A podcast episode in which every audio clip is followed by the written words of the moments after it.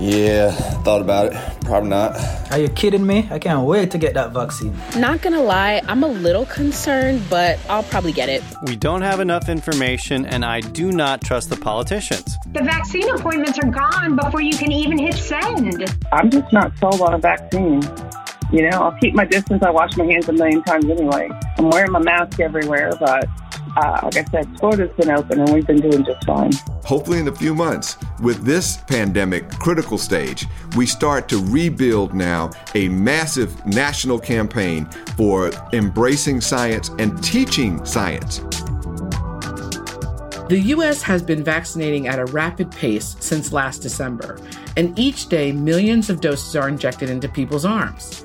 It is the biggest vaccination campaign in history. Yet not everybody is on board. Like Cindy, she's a teacher from Florida. Well, I very much appreciate the speed at getting this ready, like in less than a year. I feel in my gut that there's got to be some long term effects, you know, because they couldn't try to uh, allow for every worst case scenario, you know? I mean, you're injecting something in your body, it's a man made vaccine. Today, we will discuss the complex issues around why some people are not as excited as we are about the stunning miracle delivered by biotechnology in the form of the vaccines against a deadly pandemic. And it is more layered than you would think. Reluctance is based on everything from not enough information, to too much information, to distrust in institutions, to questions about the speed and long term effects, and to limited access in certain communities. I am Phyllis Arthur, Bio's VP of Infectious Diseases and Emerging Science, and you are listening to I Am Bio.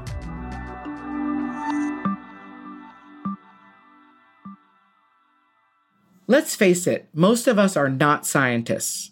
When COVID hit, we struggled to understand first why this was different from flu. What makes it spread? How can we avoid it? And if we had to avoid it? Interestingly enough, the scientists were studying this in real time as well. After all, it was called the novel coronavirus because it was just that new. As information poured in through the media, it felt overwhelming to so many, including Angel, a fitness instructor from Maryland who struggled to understand what was real and what was not, even though she was an avid news junkie. I am a news junkie, so I watch uh, CNN almost all day. And so most of my information came from that, um, as well as, you know, just conversations with others, other people who they have other sources that they watch and other people that they listen to and just having conversations with them. And I've actually had to wean myself off from uh, watching the news too much because it is a lot of information. And um, considering the times that we are in, it was a little bit of overload on um, you know just just a lot of information about the vaccine and different things going on and i have to i have to wean myself off from listening to the news so like Angel, the countless hours watching the news while cooped up in our home has taken a toll for most of us.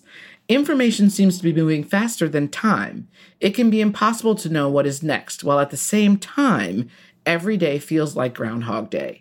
When you're in the house and it's like constant, like, you know, just COVID, COVID, COVID, you kind of lose a sense of hope to a degree because Dr. Fauci will come on and he might say, okay, this is what we should expect, this is what we're looking for, and this is what you should anticipate. And then you reach that point, and then it's like something else. And then being African American, I also questioned why it also felt like they were um, pushing it on the African American community as well as you know the less fortunate. So because of all that it it actually uh, made me a little bit more apprehensive to taking it. There are many different approaches to this sort of concern about vaccine hesitancy. That's reed tuckson He's the founder of the Black Coalition Against COVID 19, a group of doctors, nurses, and scientists engaged with both the FDA and the NIH to educate and ensure Black communities have access to COVID 19 vaccines. Throughout the vaccine rollout, vaccine hesitancy has become a big topic which often focuses on the Black community. I had a chance to speak with him about this. There's a lot of discussion in the media about vaccine hesitancy in the African American community.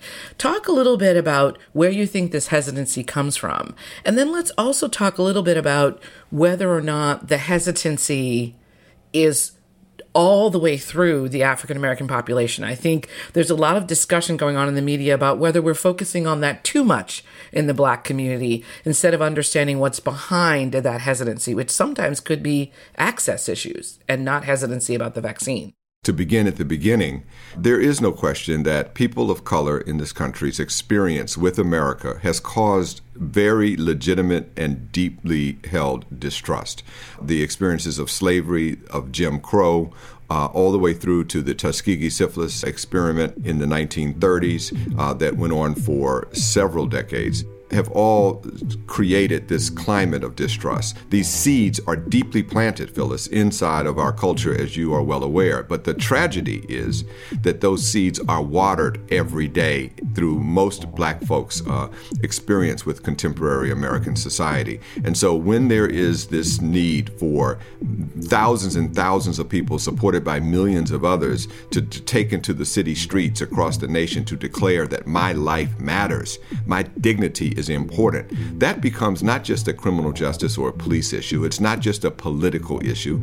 In fact, what it is is also very much a health issue. And so we have these seeds of distrust, which are challenging. Now, the good news uh, and what's important, as you uh, underscore with your question, Phyllis, is that the black community, just like any other population is heterogeneous, not homogeneous. And so there are many different approaches uh, to, uh, to, to this sort of concern about vaccine hesitancy. We are certainly seeing our older uh, citizens being much more willing and ready to get vaccinated. We see those who are in the middle questioning, and our young people are probably going to be the hardest challenge as we go forward. So I haven't taken the vaccine yet. I am going to, and at this point, I'm actually going to do it because of my mother. Um, and that's actually the only reason why I'm going to do it is because of my mom.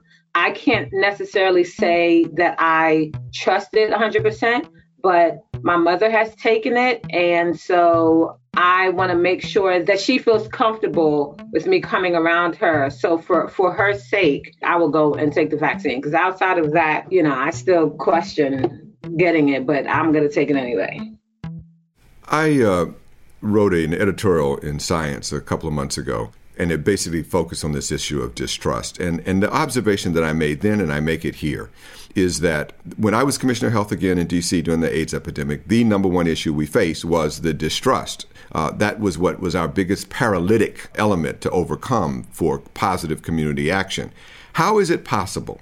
How is it possible that 40 years later, the number one issue that we are facing with this COVID pandemic in the African American community is the issue of distrust. Our research community in America, our clinical care delivery system in America, and our health policy apparatus in America has done absolutely nothing to take that off the table. We should be ashamed of ourselves in healthcare today. We should be absolutely ashamed because distrust is not just an idle emotion, it leads to death and preventable misery and suffering. We knew that, we know it now, and the question is are all of our agencies, is the biopharmaceutical industry, is the clinical care decision, the AMA, the American Hospital Association, are all of us going to come together and have a conversation now about regaining that? Reed's coalition has taken the issue head on. And thanks to their efforts, the group is seeing significant progress with some segments of the African American community it's inappropriate today to label the black community as being somehow outliers or problem people uh, in this regard. In fact, the numbers have switched dramatically, hopefully because of things like the things that we're doing and many others as trusted voices, health professionals, members of the clergy, and others have been really moving forward. And so I would now see that we have flipped from where a few months ago we were seeing 60 to 70 percent saying no to now 70 percent saying yes, or at least being willing to entertain it if they can get access to more factual information. In some cases, however, people simply cannot get access to the vaccine. And as Angel highlighted in her story, vaccine hesitancy could ultimately dissipate, meaning demand will rise. We must make vaccines available to everyone. let us not deny the black community access to vaccines on the assumption that they don't want them. Because we are seeing now across the country lines of black people who are standing in line and the supply is running out. And we're seeing numerous uh, African Americans trying to register and can't get into the registration because of poor internet connectivity, suboptimal uh, computer skills or tools, and so forth. So we're ready. And we need to keep, of course, moving forward with the message, but we are ready as a people to be vaccinated. And sometimes access to COVID vaccines is simply about knowing how to work the process. When we come back from a quick break, we hear from a school administrator, Maureen, who actually had COVID 19. This episode is brought to you by BioDigital, the world's largest conference for biotechnology, taking place from June 10th to 18th. Register now to save. Visit bio.org for more details.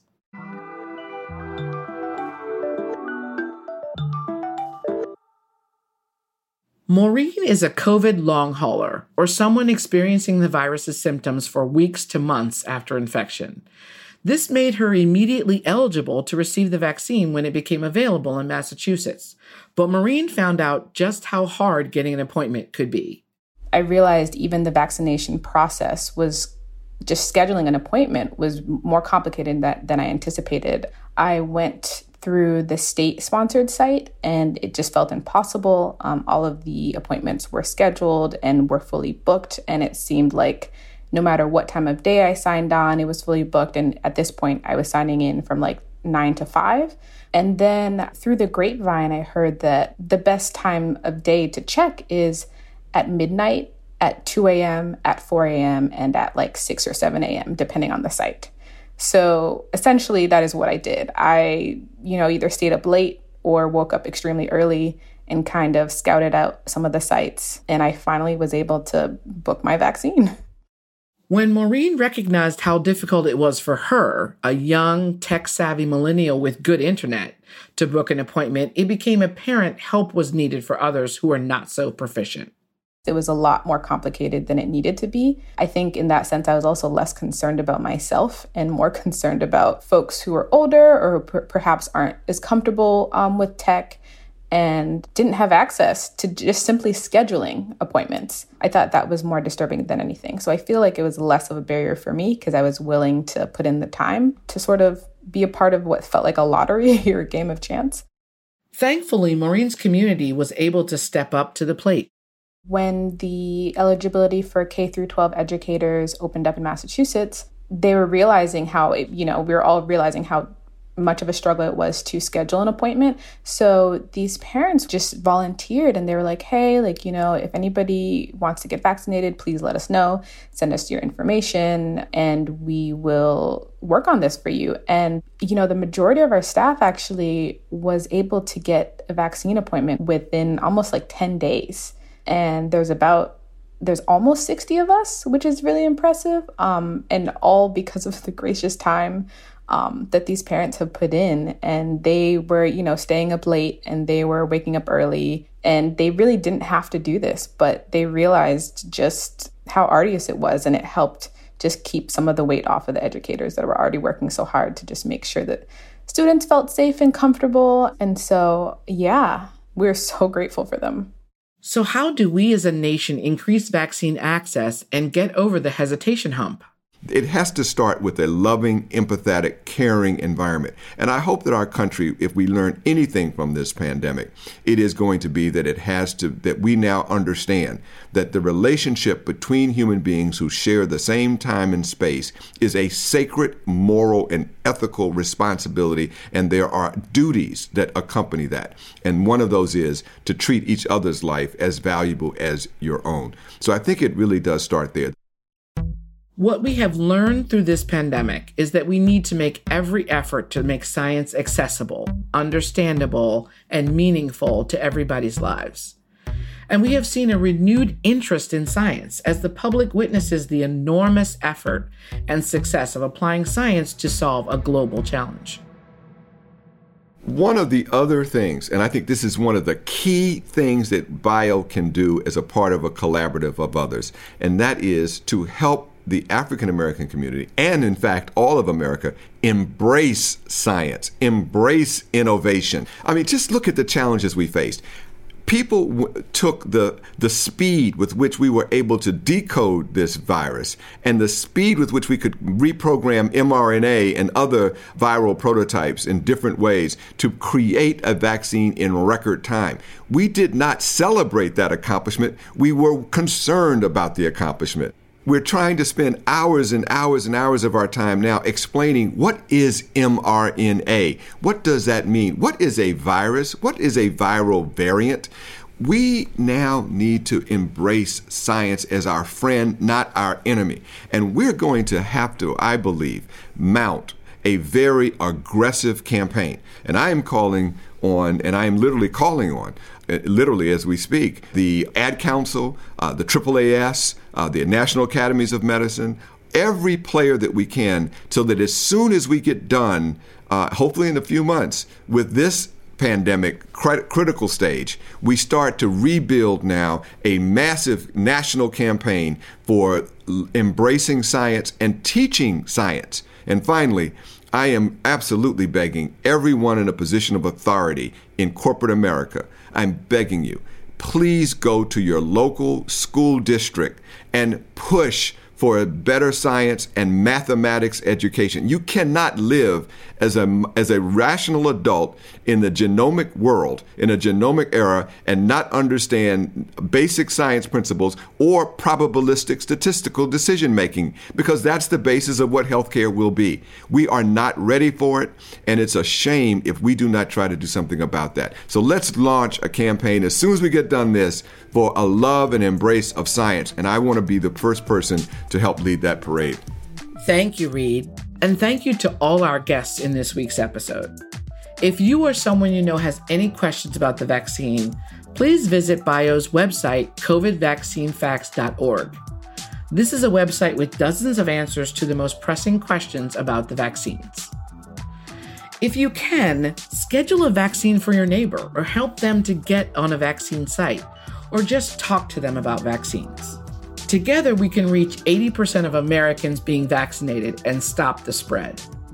Thanks for joining us on I Am Bio. On the next episode, you will hear how one company is creating high end aromas from carbon waste and how biotech is changing the future of the fashion and beauty industry.